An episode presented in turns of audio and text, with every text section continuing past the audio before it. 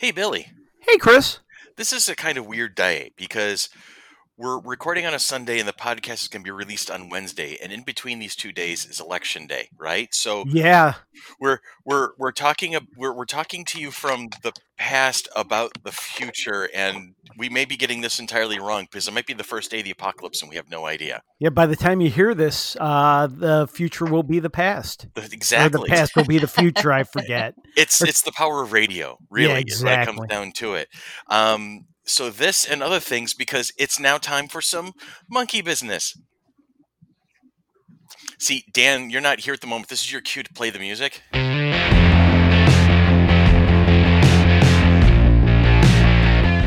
Just check. Oh, yep, there it is. Okay, cool. All right, so this is FC3's Monkey Business, your one-stop shop for everything geeky, and everything can be geeky if you love it enough. Starring Billy DeTore, Tanya Metris, and I am your host. My name is Chris. All right. So Dan's not here today because he had a thing going on and he's missing out today. But it's also because today, the day we're recording, today is Dan's birthday. Happy birthday, Dan! And I plan on going and visiting him later today so I can sing him "Happy Birthday" to his face in the vein of Marilyn Monroe. Oh, happy birthday, Mr. President! Happy birthday, Mr. President, because that's got to work. It's a thing. Yes. So, and you dress like Debbie Gibson when you do it. Oh, see, I might. There might be a jean jacket in the house, but I don't know if it'll fit me. I've gotten a little bit bigger since then. Yes. So I think Dan's truly avoiding us today. I don't think so. I think no, an emergency came up in regards to work stuff. So he's wrangling the boys. And so we're going to let him pass. So guess what? They left me in charge. Woo woo! We know what happens when they leave me in charge. Oh, it's the same thing that happens when he's in charge. We go off the rails and everybody has fun. It's all good. Yes. I've seen some interesting comments actually popping up from podcasts that we've done lately, and it's proof that people are actually listening to this show, which is kind of cool. And for you, the listener, we appreciate you being with us all the time. I'm going to make the shameless plug right now. If you like what we're doing and you want to see us get better at it and work on it, just cross your fingers and keep dreaming, because I have no idea if we are or not. But anyway, no, there's a more practical way of doing it. We do have a Patreon. www.patreon.com/FC3ROC. We got several levels there. Please, if you like what we're doing and want to support us and give us an opportunity to get better access to things, advertising, stuff like that, then feel free to sign up for a particular level. And if you don't see a level that works for you, reach out, let us know, and we'll work something out. We can customize for pretty much everybody. So that's cool, and it's interesting to see, because like I said, we've been getting some comments, and I had a couple of people reach out to me through DMs and whatnot, and Twitter and whatnot, and it's kind of neat to have folks kind of like finding the conversation and amused by the things that we do. So, because I know I'm amused by the things that we do, that's for sure. So, and I enjoy hanging out with you guys. So. Same here. Hey, Chris. Yes, dear.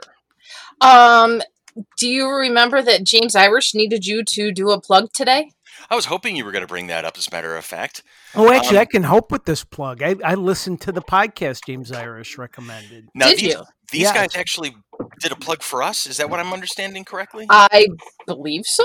That's awesome, and it's appreciated. And Billy, tell us a little bit about our friends. It's Dan Drago and... James Hearn, I think the other gentleman's name is. They're both from the area. They have a podcast called Double Lives, and they review they talk about the greatest live albums of all time. Oh, which is never a bad time. It's right up my alley. James recommended it to me. I believe they both they know each other from they've had bands and lived in Philadelphia. I think one lives back in New York State somewhere, and the other's in Philadelphia. But they there's 6 episodes so far, and they basically break down great live albums. Aretha Franklin, Ani DiFranco, a bunch of others, and they do a really, really good job, and I really enjoy their podcast. It's called Double Lives. That's cool. So Google it, and I want to make sure I got the name of the podcast. Is it right Double now. Life? No, in fact, I think I listened to every episode, and Now I'm not positive of the name of the podcast. Because we'll take a moment to look it up. Let me go to my podcast app because I am subscribed to it, and I can tell you. And I, like I said, I may have gotten Mr. Hearn's first name wrong too, which would make me feel like a dope. But I do enjoy the podcast, and it is called Double Lives. I was correct. Lives, Double Lives. All right. And these it's guys a gave podcast about live albums. And these guys threw some love our way, so absolutely we appreciate that. Mm-hmm. And let's see what we got here. I listened to it, and I'm glad James recommended it to me. Aretha Franklin Live at the Fillmore West was her most recent episode. So I did find the right one. Okay. A Tragically Hip, Portishead, Bill Withers, and Ani DiFranco. 2 episodes for Ani DiFranco because hers was a double album.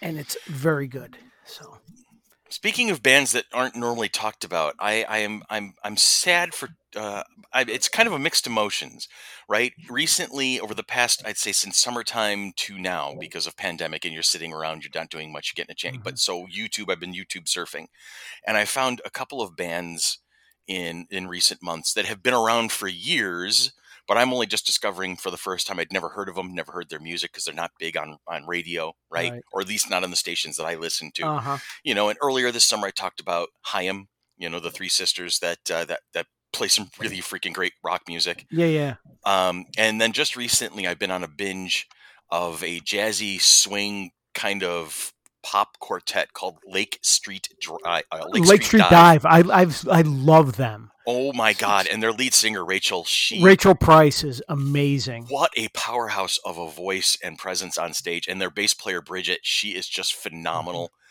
She's usually jamming out on an upright bass and making that instrument do things that I'd never seen upright bass do before, and it's just amazing. They're a great band. Susan and I have traveled. We went to Boston to see them last year when we were allowed to travel. Oh, nice! And saw them. That's their hometown, Boston. They played the Wang Theater, which is a really, really nice theater in that area, and we've seen them in Cooperstown. We've seen them here in Rochester a bunch of times, and they are a great band.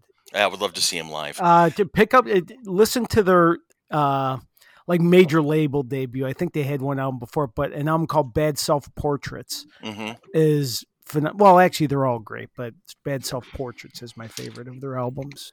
Okay, so it's great because YouTube has a couple of their full concerts. Yeah, you know, and so I'll put it on and then putter around the office and, you know, play games or whatever and listen to them, and just I'm staggered by this band. And it's you know, we talk about this often because Rochester is such a music hub, right? There's so many. It's just a great local scene with all the local bands and then bands that come through the area to entertain us, and I miss that.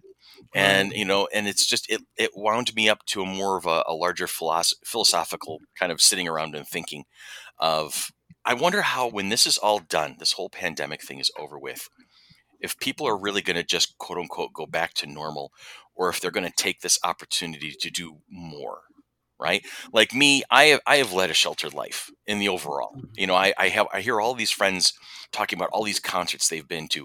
You know, we'll hear, you know, Mike DiGiorgio wax poetic about all the times he's seen Van Halen and all these other great bands that he's seen. And people are like, oh yeah, I go concerts here, I go concert here, I go concert here, or I go traveling here, I go see this sightseeing, I go do this place.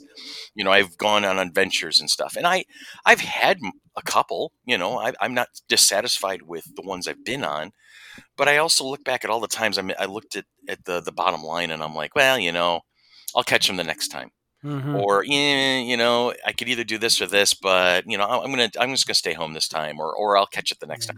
And I can't count how many times I have personally said to myself, I am going to pass this opportunity up and I'll catch it later, or I'll catch a recording of it or something like that. And I've done myself a disservice, you know, so it's when this is all said and done and we feel safe again and the world kind of returns back to, you can kind of start doing things and getting together in large groups and going places again, you know, certain things have to change in my opinion, at least for our personalities. Right. Mm-hmm. You know, and I'm going to go to more concerts. I'm going to go to places. I'm going to go visit people because they can all be taken away again. And what have you missed out? You know? See, because music is one of my passions, I have traveled. Like I just mentioned, I've traveled a few times to see Lake Street Dive, along with the times I've been to town. And I bet, though, you have your own passions that you've gone out of the way for. You know, music isn't your... you aren't as passionate about music as I am. You have a love of it because I think everybody does, but it, you know, I bet you are, there are things you do where I wow, that's really cool. Chris did that. And you know, I didn't know, it would have been something that I would have passed up on. So, but music really is something I love going to see and hope to be able to do it again, you know, concerts and the like. Yeah, I mean, I want to be that guy. Yeah, I want to be that guy. That's because, you know, it was funny. Even just now, as you were saying, you've got these things you're passionate about that you've gone and done. No, in the overall, when it comes right down to it, I have experienced a lot. I've experienced a lot of what I can experience from the comfort of my own home or within a couple of blocks of me. You know, all these people have said, "Oh, you need to go to this convention. You need to go to this convention. Oh, you need to come up here and see this. You need to," and I haven't. And so I'm hitting myself at the moment, but I'm also using it as encouragement. Like I said a moment ago, when this is done, and it will be, there'll come a day where normalcy will be restored for the most part. I'm going to go do the thing. You know, there's a meme floating around with Danny DeVito holding a weird painting, and I don't know if it's a quote from him or a character he played or anything like that. The quote is, "I don't know how many years left I have left on this world, so I'm going to get real weird with it." You know, if anything has taught me during this, if I've learned anything in this past, you know, pandemic year, as it were, go do the thing, you know, and I want to share that with you, our listeners, because go do the thing. If there's something you've been wanting to do or a place you've wanted to see, you know, or people you've wanted to go meet face to face. I have friends that I've met through the internet gaming and things like that, that I have known for 25, almost 30 years. And I've never once been in their physical presence. Not once. Like I have friends on the West Coast, my friend Sonny in Seattle, and Sonny in Seattle, there's a movie there. And, you know, I have my friend Cindy down in Torrance and Joel in Oregon and Pat and our friend Patty in Oregon as well.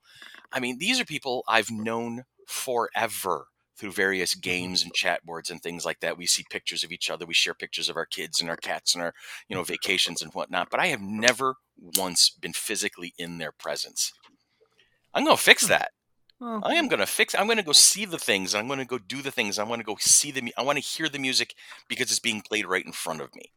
You know, so that's my call to action, is that I don't want to be the only person who's coming to this revelation, right? I want you, Billy, to keep doing the things you do and going to see the things you want to see. And Tanya, I want the same for you. And Dan, I want the same for him. I want him to be able to experience all the things he's missed out on or has not had a chance to do. You know, and admittedly, Dan's a little more adventurous than I am, you know, so he has gone and done some things, but I want him to see more. I want him to do more. You know, especially the fact that he's fighting cancer right now. I want him to beat the shit out of that so he can go do more stuff. And you listeners, all you guys out there, you know, go and when this is all done, go and do the thing, go and meet the people, go and see the show.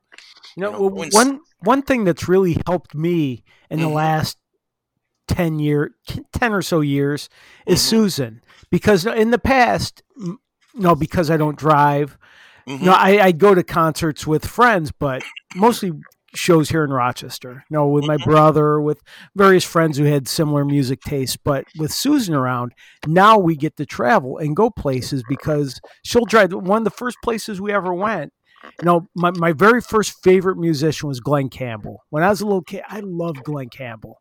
And God, it was about 8 or 9 years ago. I had just met, Susan and I just started dating and going places, and Glenn Campbell was playing in Casino, not Salamanca. That's where it was. Okay. And she goes, "Get tickets, we're going." And I didn't know it was like a 2.5 hour drive, but we went, and I wouldn't have been able to go see him. And he died a few years ago from Alzheimer's. And I'm really, really glad that after 50 years, I got to go see Glenn Campbell. And I wouldn't have been able to without Susan. I wouldn't have gone to, Toronto Fan Expo or the Lake Street Dive concert in Boston and a million other places. Mm-hmm. Now, I wouldn't have seen Springsteen on Broadway in New York City without her.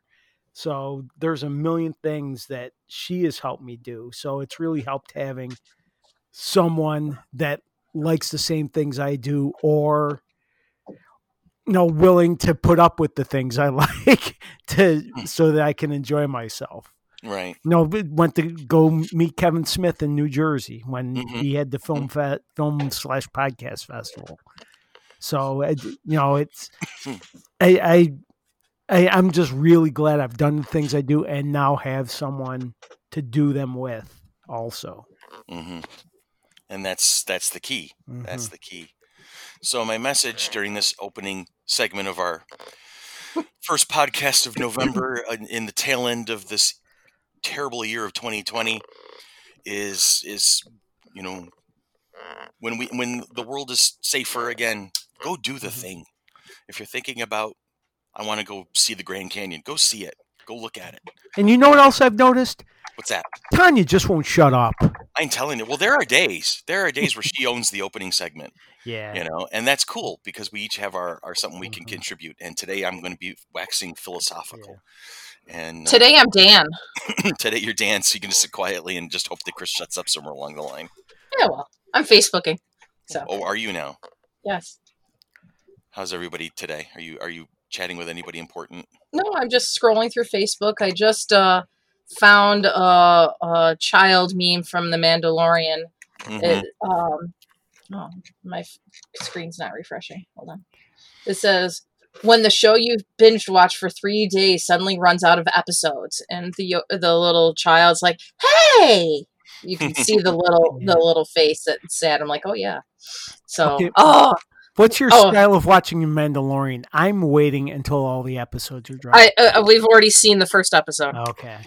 Yeah, it caught me so hard because as Bill Horsecotter said, there's no sophomore spoilers. Here.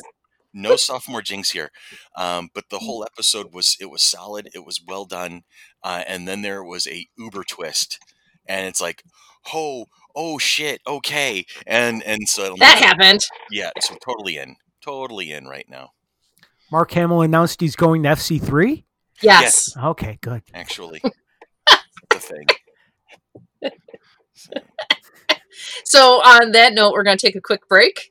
Yes. And then we'll come back. Yes. And we'll start reminiscing about the ghosts of Halloween past.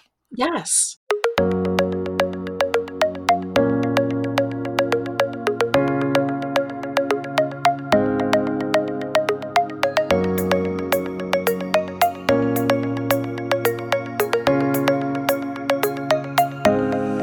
We're back, ladies and gentlemen, and boys and girls, dudes and dudettes, all points in between. Everybody's welcome. We are going to start this segment off by saying a quick goodbye to a legend. I don't know if it's going to be a quick goodbye. Well, that's fine. That works for us as well. Do we really do anything quick? No. Yes, there's an answer. The answer to that question is yes. It's going off the rails. We do that very fast. Okay, I'll give you that. But then we stay off the rails for a while. Yes, and these rails are going to be worth it, though, because 90 years and 2 months ago was the birth of the legend himself, Sir Sean Connery, who just passed away yesterday? Yep. Yes. Yesterday. Halloween. Yesterday morning. He chose Halloween. I've had enough of this shit. I'm out of here. He's like 2020 F you. I'm going out type thing. It's like at this point I hit 90 and therefore I don't want to know what the last 2 months of 2020 has in store for us. He wanted to get out before the apocalypse. Yeah, that happens in the next couple days. That could be happening in a couple. Well, it's going to be yesterday. We're going to find out. Right. You know, so he wanted to be out before then, or right. I don't know, but. His name is Thomas Sean Connery. Okay. He was nicknamed. His nickname was Big Tam. Exactly what that is, I'm not sure. Probably Tam the Hat, Tam O'Shanter. Maybe he had a big head. But you know what? He's shorter than you. Well, many people are, dear. Yeah. Well, he's still 6'2", but yeah, I mean, that's a big son of a buck. I mean, seriously, that he was an imposing presence. And now James Bond was not his first part, was it? Or I know it's his career defining part, but he had been an actor for quite some time before that. You were looking at the IMDb page. Yeah, hold on. Mm-hmm. And what was interesting to me is, you know, I mean, yes, 2020 has sucked and everybody's kind of reacted to it. And whenever somebody really, you know, big name or noteworthy passes away, we all react to it. It was interesting to me to see how many people were like shocked and surprised and saddened and just horrified at 2020 for taking somebody. The guy was 90. Right. Yeah, that was a hell of a run. That's a great score. And, he died. Tony mentioned he died in the Bahamas. He was down in the Bahamas. I mean, yes. What a wonderful place to go if you got. I mean, you're relaxed. You're under the sunshine. It's warm. It's cozy. That's you know, he went out in style on the high scoreboard winner. So he had a lot of TV series and TV movies prior to Dr. No, which was 1962. But he had The Longest Day was also 1962, where he played Private Flanagan. There was a TV movie, Anna Karenina. Okay. Yeah. He had Operation Snafu before that, where he was playing a peddler. So it was probably a lot of bit parts. Yeah, actually, his Wikipedia goes back to 1954. He played Spike in No Road Back. Mm-hmm. That's a movie. Mm-hmm. A movie I'd heard of. Or Darby O'Gill in The Little People, which I believe is a Disney movie, played Michael McBride. Yeah, that was 1959. Yeah. Mm-hmm. He was in Tarzan's Greatest Adventure, O'Banion, in 1959. And then... so it was Dr. No that made him a star, though. Mm-hmm. And that's it. I mean, that's the legend. Is Bond. He will always be known as the Bond. And while I think Daniel Craig is an exemplary turn as 007, everybody's always going to compare any person who plays Bond will always be compared first to Sean Connery, period. That's always going to happen, you know, and he had the suave down, you know, and the one-liners were, you know, his trademark, you know, and then he moved on to other great parts. And I don't think any of them were as impressive as the run at Bond. He did some great work out there. I mean, Ramirez and Highlander, it's a cult film really, but it was such a great part for him. You can go to Finding Forrester, where he plays the old reclusive retired author, you know, and trains the African-American boy who wants to be a writer. I mean, and they the relationship they formed to each other. I thought that was a fantastic movie. His turn is Robin Hood and Robin and Marianne. Yeah. Was very good. And you know, in Robin Hood, Prince of Thieves, when he was King Richard, he does the cameo at the end. He was uncredited. Yeah. Well, he wanted it to be a surprise. Yeah. And come on, were you in the like opening week? Did you see that movie in the theater? I have not a clue. I remember seeing it the opening weekend. A whole bunch of us from my Fisher days, we all went together, and we never saw it coming. The entire auditorium, as soon as you hear that voice, you're like, wait, what? And then you see him, and he comes walking up as King Richard, and we're like, oh, shit, that's awesome. Okay, that's just flat out awesome. Mind blown. It was just that cool. And I think that was one of the first of the really great movie cameos I'd ever seen. Mm-hmm. I liked him as the voice of Draco in Dragonheart when he's saying, "I chewed on self-defense." That he was ate the knight or whatever. Yeah, when he voiced the dragon. Yeah, that was a fun movie. It was just fun. Yeah. Actually, maybe. Oh, I'm sorry, Tanya. Go ahead. No, I was just gonna say maybe my favorite non-Bond Sean Connery movie is Time Bandits. Okay. Have you seen it, Chris? I saw it a long time ago when it first came out, and the overwhelming, just silly and oddity of it. It was just part Monty Python, part sci-fi, part. Mm-hmm. I really loved Time Bandits. Now I want to watch it again. I haven't. Oh, he plays years. the king from the Iliad. Oh, okay. I see that. Isn't that Robert Urich? Who's in that movie? Time Bandit. In Time Bandit, he plays Palin. King. King Agamemnon. Oh, right. I had the wrong. I was mixing the movies together. Yes. Yeah, King Agamemnon or whatever. Agamemnon. Yeah, I don't know. All I know is Tyler's reading the Iliad for school. So, but yeah. Agamemnon.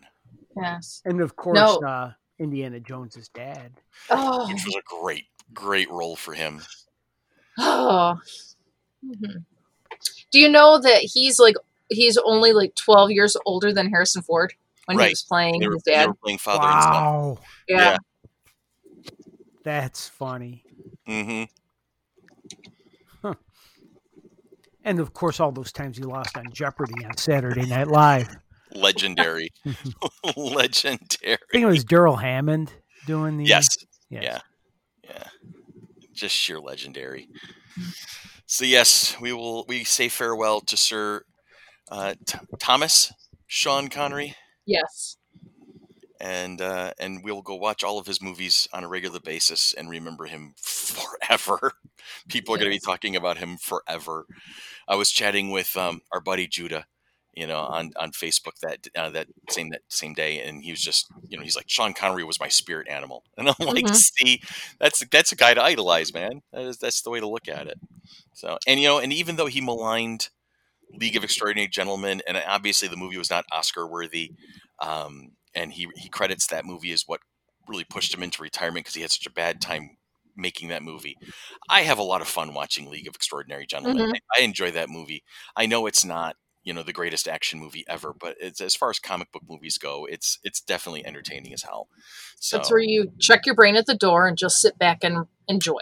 Exactly, and watch the stories of legendary Ellen Bloody Quartermain, and Peter Wilson doing her Sean Connery impression and getting away with it. I thought that was fantastic. So there you have it. And I've never seen it. Highlander, I always hear, is a really good action movie. It should have stopped there. Movie. Yeah, seriously, there should. That's also what I hear is they should have stopped at the first one. They have the best lines. Nuns, no sense of humor. Right. That was a cartoon I read online yesterday. Was a father and son duck, just for random reasons, sitting on a couch, and the son goes to dad. Wow, Highlander is a really good movie. Yes, I saw it. Really more? Yeah, are there more? And he thought for a second, no. That's actually what made me want to ask you about that. Yeah. The first Highlander. There's not a book club there. That's because that's a movie you want to unpack and kind of talk about a little bit, and kind of enjoy it. Connor McLeod of the Clan McLeod, played by the irrepressible Christopher Lambert. Who actually, and here's a little sidebar because we're off the rails already anyway. He never spoke English until he started doing the lines of that movie. Huh. He was a Frenchman, right? Or he still is a Frenchman, obviously. And he was getting big in the French cinema. He was doing a lot of independent work. He'd done his stage and screen, and then they got him for this part because he just looked so authentically ancient. He had that brow of that serious, stern brow that gave him this kind of look to him. And he learned English to basically read his lines for that movie. And so I thought that was kind of a cool thing. Because it says, although he was born in the United States, he's French. Yep. His dad was a French diplomat stationed in the U.S. at the United Nations at the time of his birth. He was his formative years were spent in Geneva, Switzerland, where his family moved when he was 2 before returning to Paris when he was 16. So interesting. Yep. And he's gone on to have an interesting career. But anyway, our farewells to Sean Connery. We'll probably talk about that on Nerd World News on Monday, or we'll have talked about this on Nerd World News on Monday. The magic of radio. And so mental note, Chris, write down, talk about Sean Connery on Nerd World News. Yeah, no, I don't have to remind myself of that.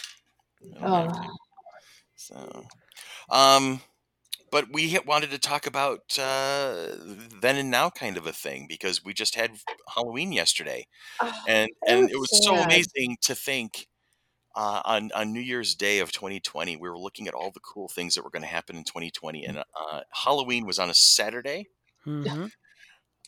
during a full moon, which was the first time since 1944.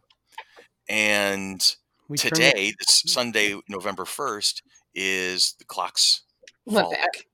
So you could go ahead and party Halloween a lot longer because you're going to get an extra hour. And how that got stolen from us. 2020 said, nope. Nope. Never mind. Nope. Nope. Mm-hmm. So like that's it. We're done. I'm officially done with 2020 in regards to this. I did take Riker out trick-or-treating yesterday. We left at 6 and I did map my run. So I'm like, well, I might as well see how far I go and how long we're out and this, that, and the other thing. Mm-hmm. And Riker did not ring any doorbells. Wow. All buckets were outside on porches or had tables or had somebody sitting with fires going on last night. And our neighborhood is huge. We have probably well over 200 houses plus in our development, our neighborhood. If Riker got candy and stuff from 30 houses, that was way too many. And you know, we didn't go all the way down one of the back roads of the development, and I think that's where a lot of them were set up, but we only went so far down that road. And then like, it was dark, it was whatever. You couldn't tell if people had stuff out or not. And he was already tired because we had already gone 0.8 miles. We were almost at the mile. And he's like, okay, we'll just go as far as Abby's house and then turn around. I'm like, well, does Abby have even her lights on? He goes, no. I go, then why are we going out to Abby's house? Because we could see it from where we were. I'm like, right. If they don't have a table out, they don't have a bucket out, and they don't look like they have lights on, why are we going there? He goes, okay, good point. Let's turn around. So we turned around. We came back. But truly, like, he did pass up like 3 or 4 houses where he identified that they were just way too spooky for him. Because they were all decked out with the fog machines and the spider webs and people pacing on the porch in their like Michael Myers costumes, and Riker's like, nope, I'm good. I know we've got candy at home. I'm just keep on going. It was interesting to me to see like the pictures of clever ways that people were getting candy out to people. Like candy shoots. Yeah, candy shoots mainly. I saw one guy who hooked a series of plastic bags together from a bonus room above his attached garage down to the driveway, and then he had this whole distribution station set up on the. So it made it fun, right? You come up the driveway, you stand there at the station, they slide stuff down to you, you know, from the bonus room of the house. And I thought that was clever, you know, it was cute. And I saw different variations of a theme. One guy came up with a Rube Goldberg device, so they were wheeling the basket out on this almost like a zip line, you know, across the yard to the fence, and then you know, they take things out of the basket and then they pull it back, and there was a lot of interesting ways around it, but it was just so. One of the ones I saw on Facebook that I kind of liked, it wasn't no funny or clever. I just thought it was kind of smart where they had a clothesline hooked up. Sean did that, and little bags clothespin to the line, and people go up and grab a bag of candy. Yeah, our friend Sean and his cousin Carrie did that in his front yard. Okay. Did the little bags. And there were a lot of places where Riker got stuff that were in a sandwich bag, that they had already doled stuff out into a sandwich bag. And then like the table said, please take one or whatever. So I think he came home with like 5 or 6 of those type bags. He had a couple bags of potato chips in there and everything. One house was giving out full-size candy bars because he got a Hershey bar with almonds. So I don't know which person in the house is getting that, because I know Riker doesn't like it and I don't like it. So it might be a fight between Daddy and Nene. But but it truly, you know what? I don't think our street, which is like the first one into the neighborhood, got any trick-or-treaters other than Riker. I didn't see anybody out. Yeah, I looked up and down my street and didn't see anybody or really any lights on. So, and I don't know what it is, if it just seemed that it was too dark down our street, because one, our street doesn't have the sidewalks. The main road coming in, the main one that you turn onto, that one has sidewalks. But if you turn down our street, we don't have any sidewalks, even though we were supposed to. Maybe that is another contributing factor, other than the fact that it is COVID. We ended up putting a TV tray outside with our bucket at the end of the ramp with our pumpkins around it. So, and I posted to our Facebook page for our neighborhood that candy was out on Oak Mills, mm-hmm. but I don't think we got any trick-or-treaters last night. And normally we get a couple hundred. Right. So I had a nice Ziploc bag filled with Twix and Milky Ways sitting on my laptop this morning. And just a little tip, before we started recording this morning, Susan and I went to Wegmans for our groceries, and Halloween candy is on sale. Not the biggest shock of the year, but don't forget that you can now get... Is it 50% off? Susan grabbed whatever it was she grabbed, so... Did she get Kit Kat for you? I'm not sure it's a big bag of various candy bars, so I'm sure that there's Kit Kats or little Hershey bars or something in there I like. Yeah, so... Twixes, I hope. Twixes are another favorite of mine. It's just... It was just... kind of depressing last night. Yeah. I mean, I think I was home and in the house by like 7:15. Mm-hmm. And I went out with him at 6. My mom and I took a walk around the neighborhood. We did like 1.84 miles when all was said and done. Now, but it just, I think if we saw 30 kids, that was a lot. Mm-hmm. We weren't seeing anybody. So, I don't know what else. I mean, I've seen the pictures on Facebook of people like going all out for Halloween and things like that. But even that, I don't think people went out. Because right now, there's a spike in the COVID virus happening again, and it's getting bad. So I'm actually hoping that there weren't too many parties. Mm-hmm. Because it seemed like people got lax and went away for a while, and now mm-hmm. that it's coming back again, I'm hoping people aren't treating it like it's not bad at the moment. Right. Yeah. So I'm wondering if there were a number of parties or whatnot going on around town. Although the local bars had to just be pissed. Going into this year, I'm sure they were looking forward to last night like crazy. They, like you said, it's a Saturday night. They got the extra hour, mm-hmm. and you could have bands and parties, and it just couldn't happen.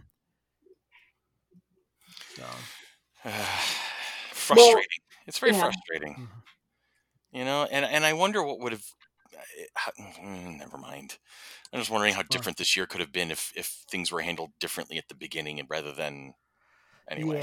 Yeah. Well, we can't armchair quarterback that. No, you can't armchair quarterback that. And we're recording this on a day where we're blissfully ignorant of the fate of the universe at the moment. So. Yeah. How about that election? Wow. Who saw that coming? I did not realize that Chuckles the Clown was a write-in. That's kind of cool. So, well, on a side note, Knox Craft Cocktails and Comfort Food reopened on October 31st after being closed for like forever. Since March. Yes, they've been closed since March, and they actually reopened last night. We were planning on going down, but mm-hmm. by like 8:15, I'm like, I don't want to go back out. I wish those guys really, really a whole lot of well, because they have been so generous to us over the years. And, absolutely, and I used our living room on several occasions, and have always enjoyed being there. Well, and it was funny because they had like the event Knox reopening, and the picture for the reopening was the Athens versus Sparta versus Persia. It was mm-hmm. the hummus trio, and I'm just like, oh, it looks so delicious with the hummus and the bread and the veggies and things like that. And I'm like, oh, yay. And I'm like, oh, is Vlad Dracul still on the menu? Because that's the Hungarian stuffed peppers. that Sean's like, oh, I'm in for that. I'm like, I just want their French fries. So, and I'd like to wish some luck to my past or former place of employment, whatever it is, or current, or Record Archive made the news over the weekend because one of their staff came down with the coronavirus, so they've shut down. They fumigated the whole place. Everyone's getting tested, but for now, it's closed back up until. Now you've been kind of blogging for them. You've been doing that remotely from home, so you're fine. You're safe. Yes. The funny thing is well, not funny, but sort of, is that they've had 3 record store days instead of the one big one. They had 3 smaller ones, and one was last Saturday. And there was a couple things I wanted. So I stopped down there last Saturday, went in quick, like first thing in the morning, and grabbed what I wanted and left, said hi to a couple people. And then when the announcement came out Friday, they said people who had been in the store, actually starting Saturday, but from 2 to 6, and then whatever hours Monday or Tuesday this person worked. And so I'm glad I went early, got in and out. Right. But the first, I because I know the people, I know who wasn't there in that early morning shift. So I've sort of narrowed down who I think may have it. I don't want to check and be a pain. I'm sure you're dealing with, they don't need me going, hey, what's going on, everybody? So, right. So I just hope everybody there is okay. And that they get to reopen soon. And well, we wish you guys at Record Archive well. They've really tried hard to do their best, and just like everybody has, I think. So, yeah. Well, as of the 30th, the Steam Police was dispatched to disinfect the entire store. Yeah, they put up pictures of that. Yeah, yeah, it's on their Facebook and the Steam Police, not the Dream Police. Yeah, no, come on. Dream Police. I don't remember the lyrics of that song either. Yeah, that's about as far as I go with. Was it Cheap Trick? Yeah, that's Cheap Trick. That was one of their later '80s albums. Police. So the was it the spacing are the inserts that you would put in the middle of records, or is that just part of the floor? What's I'm sorry. I'm looking at the second picture from Friday, and part of the floor. Is it just how the floor is designed that has the little spindle things? Yeah, the little thing that you they put those down after the virus so that people would know the space. Okay, yeah, it's the one that would fit inside of 45 in order to be able to play it. Yeah. Exactly. Yeah, those are relatively new. It's the virus. What's going on? I'm looking outside my window. No, I'm looking outside my window, and I'm. Trick or treaters? No, the house next door to ours is being flipped, and someone just pulled up on the front lawn out there. So I guess they're there for their day's work over there. Oh. There's people over. Someone bought it, and now they're flipping it. So hopefully we wind up with nice neighbors over there. Now, for you literalists out there, they're actually not physically picking the house up and turning it over on its side. No. They're fixing it up so that they can sell it immediately without having to rent it or live in it themselves. Actually, can I tell you the story of that house? I don't know if you. Sure. What was it? God, it may be a year ago now. Maybe not quite a year, but it was a Sunday night, and all of a sudden, in the afternoon, there were cop cars lined up and down the street on our street, and. The police taking things out of the house and going in and out. And so I didn't know what was going on. That night, someone knocked on our door, and it was an older gentleman asking if we had seen the guy that lives next door. It's my son, and we haven't seen him in days. We don't know where. And I felt terrible. No, to be honest with you, I wouldn't have known him if, he was standing next to me. I'd never seen anyone coming in and out of that house, but this guy was looking for his son, hadn't seen him. So the next day when I was at work, I messaged Doug Emblidge, no, Channel 13 news guy, hey, do you know anything going on at, and gave the address. And I told him the story, and he got back to me later.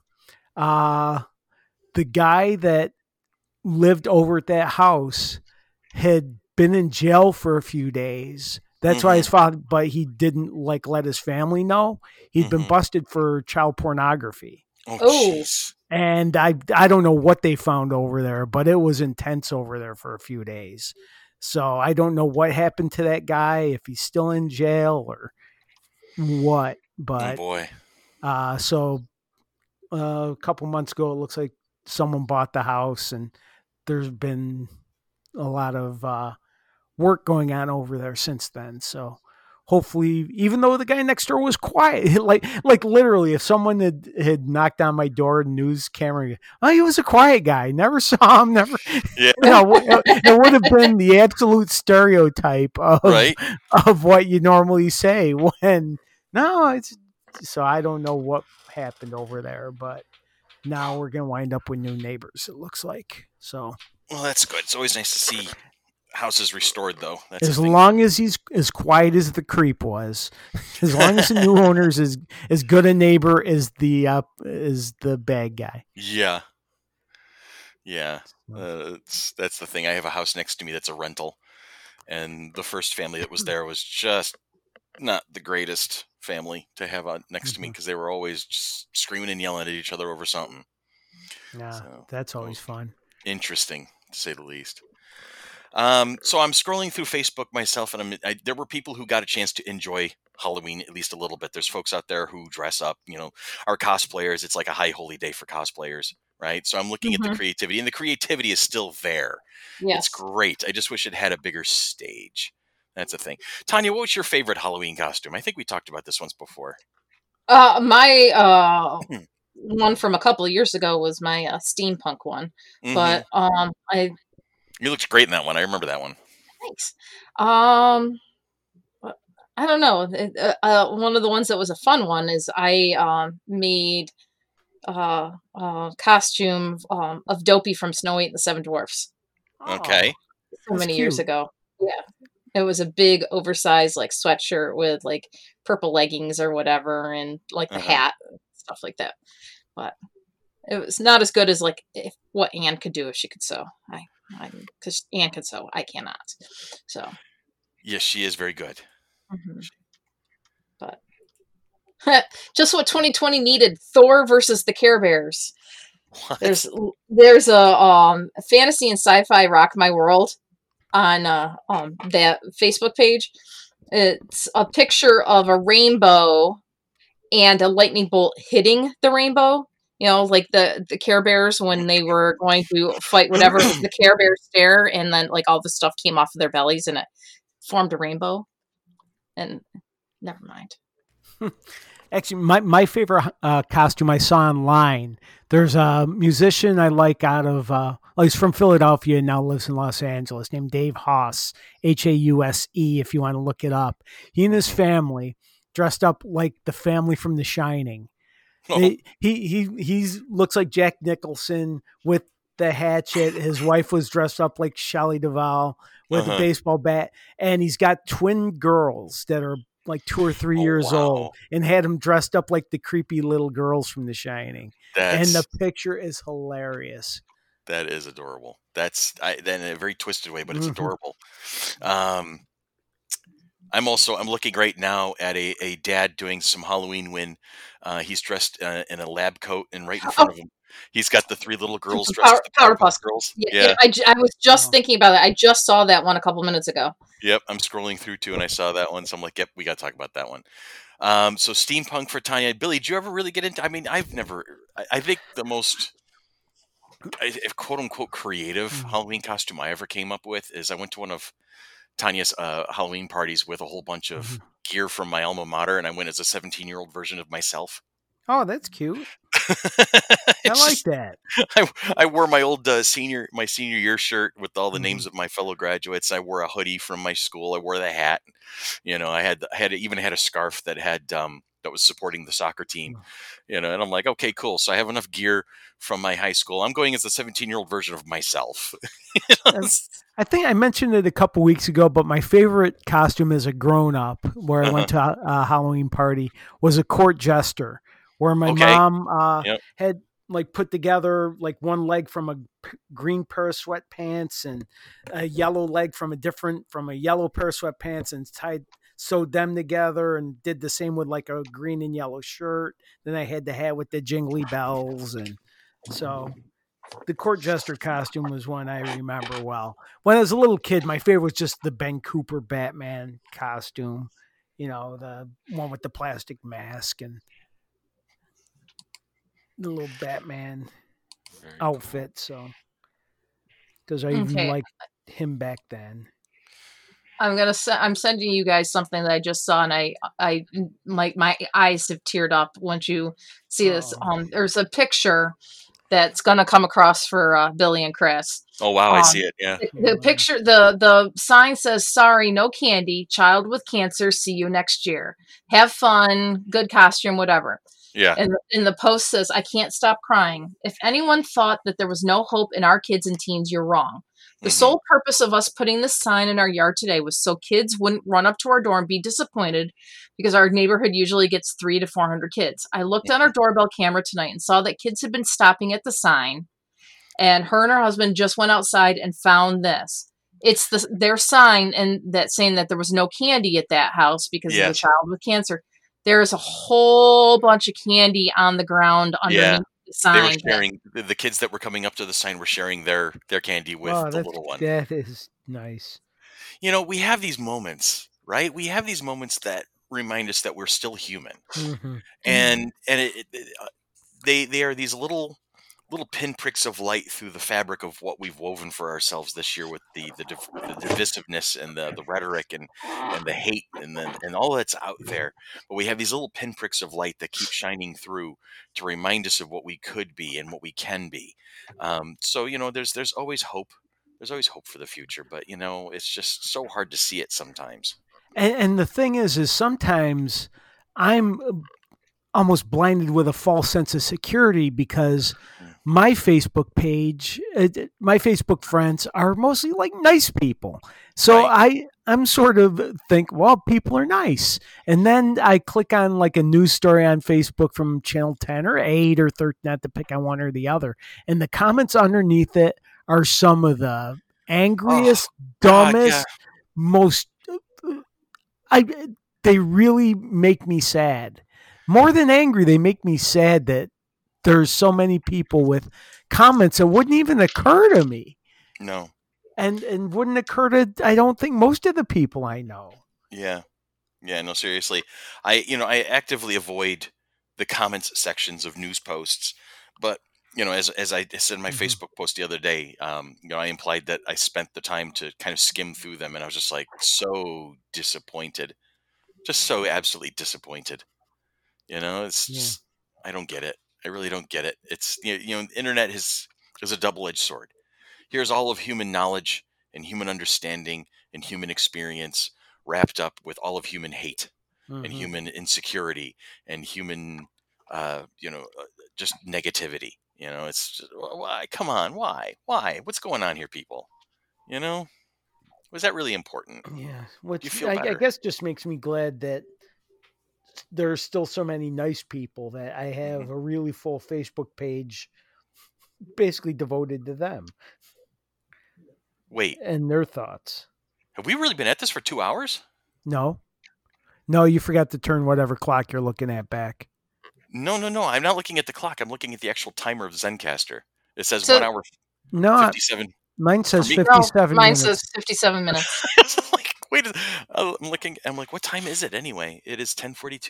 My computer clock has not updated. That's weird. Oh. All right. I thought that was supposed to happen automatically. I will fix that later. Usually does. No, we're at 57 minutes, and I've been off my Zencastr window, just kind of surfing through Facebook and milling around on to look for things to talk about to support the actual Halloween discussion we were supposed to have, and And then I flip back to Zencastr and I see you 1 hour and 56 minutes. Like, what? It's like, really? Doesn't feel like we've been talking that long. I know we can ramble, but holy cow. I'm not that good at it. I know, seriously. Well, you know what? That's good enough. I think. Well, you know what we'll do is we'll just take a quick break, and then we'll we come back. We'll do a question of the week. Okay. I have a list. We don't have Dan's magical list of 480 million things, but I have my own list from that I used to draw from back in the day. Yay, so, lists. We'll take a quick break. Apparently, we're not at the 1 hour and 58 minute mark, but we'll see what happens.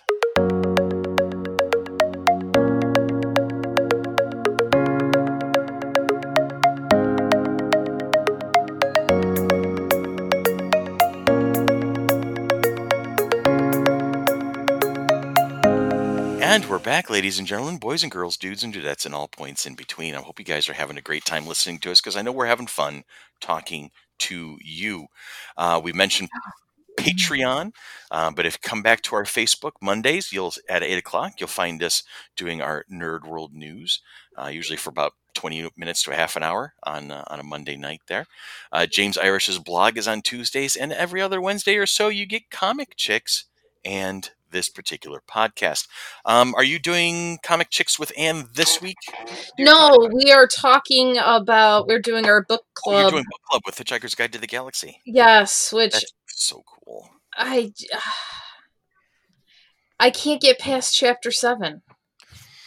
The chapter's only like 2 pages long. I know. I've gotten as far as chapter 7 from last week, and I haven't had a chance to pick it back up because we're just getting ready for Halloween and stuff. So I went to Chris's house Friday night to watch the actual movie, and he told me this is not necessarily whatever, but it kind of gave me the general gist of the sense of what's happening. And I do believe, Chris can tell you if I'm right or wrong, I want to say I took about a 20 to 25 minute nap during there, because the one time I saw something and then the next thing I was in a different place and I have no idea how they got from point A to B. I saw it at the theater and I borrowed it from the library and DVD, and I napped both times. Yeah, the movie was not that great. You're better off. The TV show from the 80s, 70s? What was that TV show? It was from the 80s. I don't think she was prepared to spend that much time dealing with this. Yeah.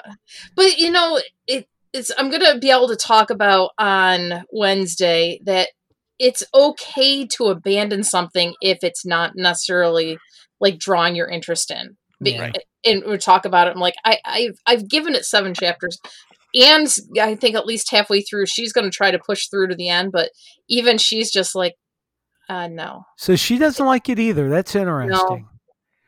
No. I think there really are guy and girl senses of humor.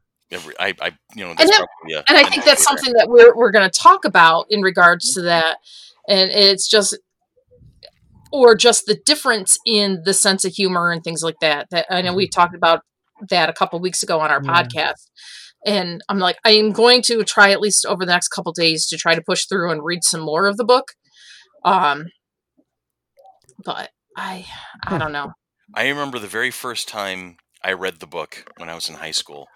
I laughed so hard throughout all of it that as soon as I finished the last page, I took a break and I went right back to my chair in my little office at my mom's house, put my feet up, and started reading the book again immediately. And that's the only book ever in my history of being an English major and lover of books and whatnot. That's the first and only time that I've ever loved a book so much that I started rereading it immediately upon finishing the book. That's good. I also read it in high school. It must be a high school nerd boy thing. Probably. But Dan says he loved it. Randy loved it. I was talking to our friend Scott last Sunday. He says he's read it a couple times, and he's like, "Yeah, it's hysterical." I'm just like, and that, by the way, that's the copy that I lent Anne, was that very book. Yeah, that's suffered with time and age, unfortunately. And generously replaced for me, and I appreciate. Yes, Anne said some of it when because she lost it for a little bit.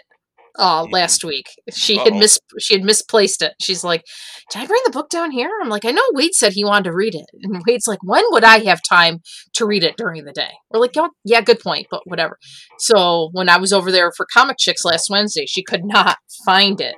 Mm-hmm. So, and when I talked to her the next day, she's like, "Yeah, I found it. Ravioli had it."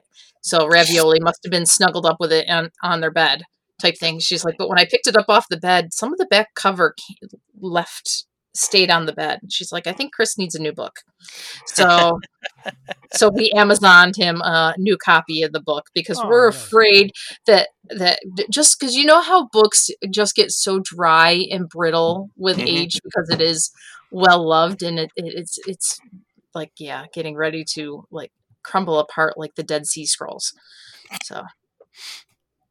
Sorry. That's funny. That's just funny, and I appreciate it. So I gotta love Amazon. I was Amazoning all week. Randy goes, "Are you done?" I'm like, "Nope." My animatronic child is arriving in the next couple days. Dan got his yesterday. Mm-hmm. You know, the one that we had ordered one day when we were podcasting. Yes, Dan got his yesterday instead of in December. Nice. Mine's on its way. So he's gotten lots of child stuff today. Couple pairs of child socks, that type of stuff. So he's pretty happy. That's good. Actually, Chris, I have a book recommendation for you. Because we were talking about the Hitchhiker's Guide, I was going, what was that? There's a book that I read, had sort of a similar sensibility, kind of silly, but a good story. It's called The Hollow Chocolate Bunnies of the Apocalypse. Oh, jeez. And it's a teddy bear detective and like a in the nursery rhyme world. Hollow Chocolate Bunnies of the Apocalypse. By Robert Rankin. Isn't Rankin one of the ones that do the...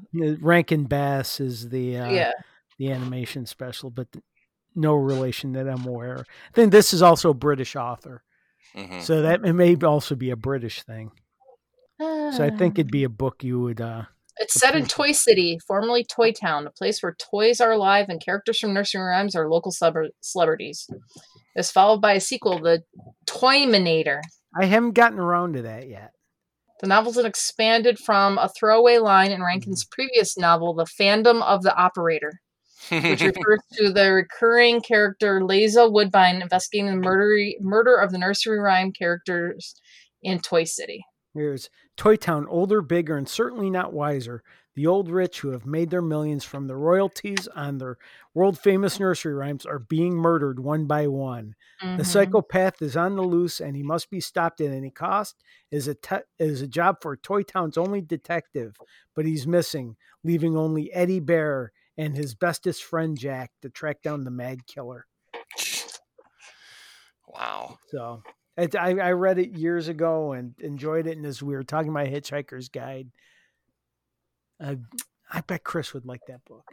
I will. What's the title of that one again? The Hollow Chocolate Bunnies of the Apocalypse. I'm writing that down. That's hilarious. Yeah. Little Jack Horner is stuffed with jam and Mother Goose is slit open. Oh, boy. Jack's spread is fried in his ex-wife's dinner. Yeah. Hey, Tanya. Hey, what? Pick a number between 1 and 112. My list is not as cool as Dan's. Between 1 and 112? Yes. Well, in lieu of The Hitchhiker's Guide to the Galaxy, I am going to take 42. I'm so proud of you. That's part I do remember seeing in regards to the supercomputer, which was Helen Mirren? No. Was Helen Mirren the supercomputer? Yes, Helen Mirren voiced the Deep Thought, the supercomputer. Okay, what is your favorite fictional character origin story, and why does it still resonate with you to this day? That's a deep thinking question. Damn.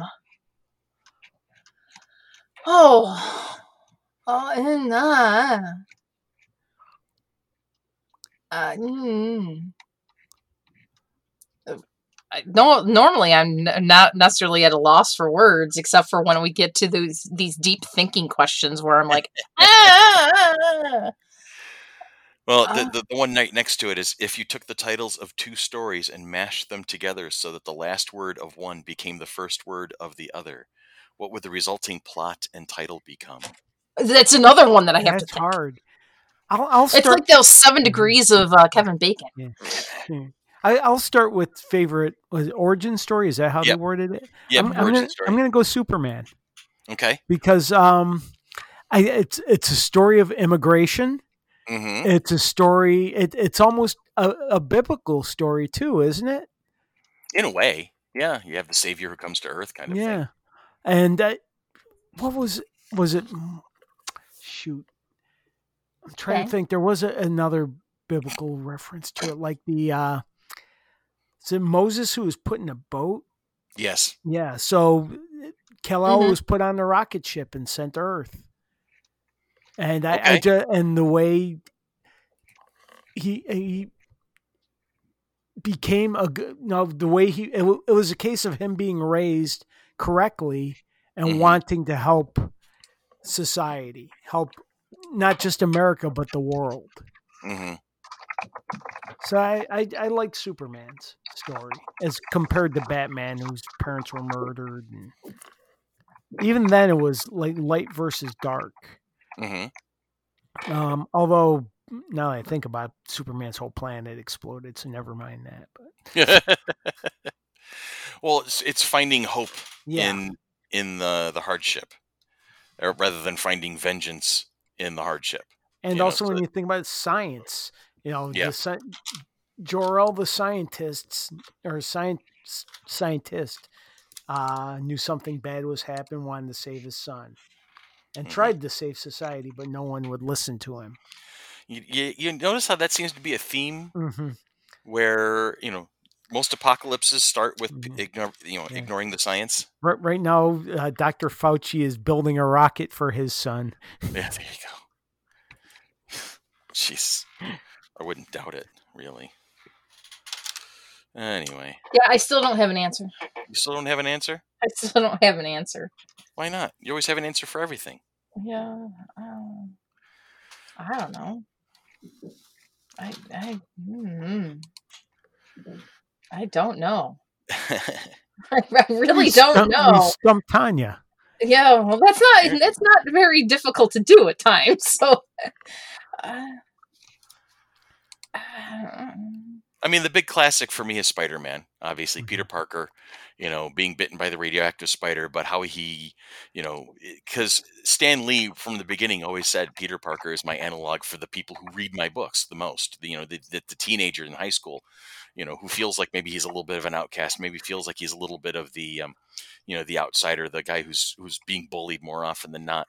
So it gives that guy somebody to relate to. And I've always liked how Peter was always, not a hard luck case, right? But he was always, in his private life, not as successful as he was in his public life as Spider-Man.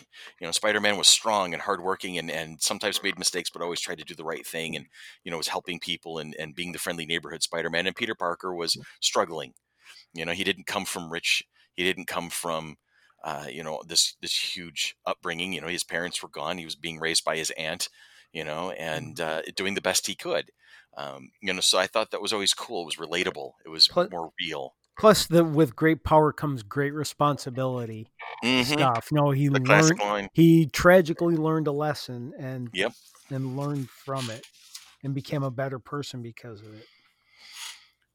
Which also kind of gives me the whole, on the DC side, their old Captain Marvel Shazam character, Billy Batson, especially in the recent movie that Zach Levy played, Shazam himself, the superhero version, which I thought was a great movie. It was a lot of fun. I really enjoyed that movie. Yeah, it was a really fun movie to watch, but you look at how he, how that particular character in that particular, iteration story of it. Yeah. He was an orphan. He had a hard case, and then it was showing that he had that heart of the heart of gold to reach out and help out with people. See, I made a Hitchhiker's Guide to the Galaxy reference there. What's some other good ones? Some other Let's see. Some of our favorites. I mean, the Fantastic Four is kind of, the classic story where you're normal, but you were affected, and now you make the most of it. And the Fantastic Four is always seems to me like the celebrity, like especially the two movies with Jessica Alba in them. They were very. They're the celebrities. They're the first family. They're the people that are out in the open all the time. The expected ones. But it's the little guy, I think, that always has appealed to me more, which is weird when you think of the fact that I'm a big fan of Iron Man as well. If I was going to go origin stories, I would probably do Tony Stark as Iron Man. Mm-hmm.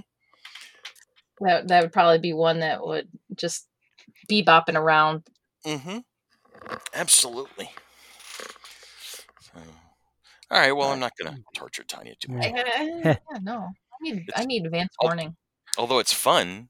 It's fun to torture Tanya once in a while, but I will sometimes let the slide go through. And right now I'm looking at two orange cats stare at each other through the glass door. Yeah, there's a little gray fuzzball I'm going to have a little conversation with about knocking stuff off of my desk. Don't have stuff on your desk. That's what her conversation will be back having. Hey, I was here first. She's cuter.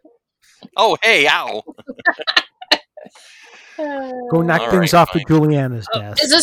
This must have been after she had her nose stuck in your water glass? Oh, my God, yeah. I had my cup of water sitting next to me last night, and she jumped up on the desk and just shoved her head right into the glass and started drinking. I'm like, okay, well, help yourself. Yeah, one of mine did that to me the other day, too. So they like our water better than their own. Mm-hmm. Well, Christmas was convenient. Yes, exactly. It was a whole convenient factor. Exactly. But, and I let Juno finish it off. Well, it's funny because I see Chris sends me a picture of Molly sitting on his mouse pad, staring down at Juno, who's on his other side, looking up at her through the chair. So they must have been having a showdown. Well. All right. Well, that's enough for me, and that's enough for this, and enough for that. And we'll see you guys again next week when we talk about more stuff at random. So for Billy, for Tanya, for Dan, who is not here, but happy birthday, Dan. Happy birthday, Dan. I'm praying that today was not the first day of the apocalypse, but we'll see what happens. And so that is a wrap. And this is, hey, Dan, hit it.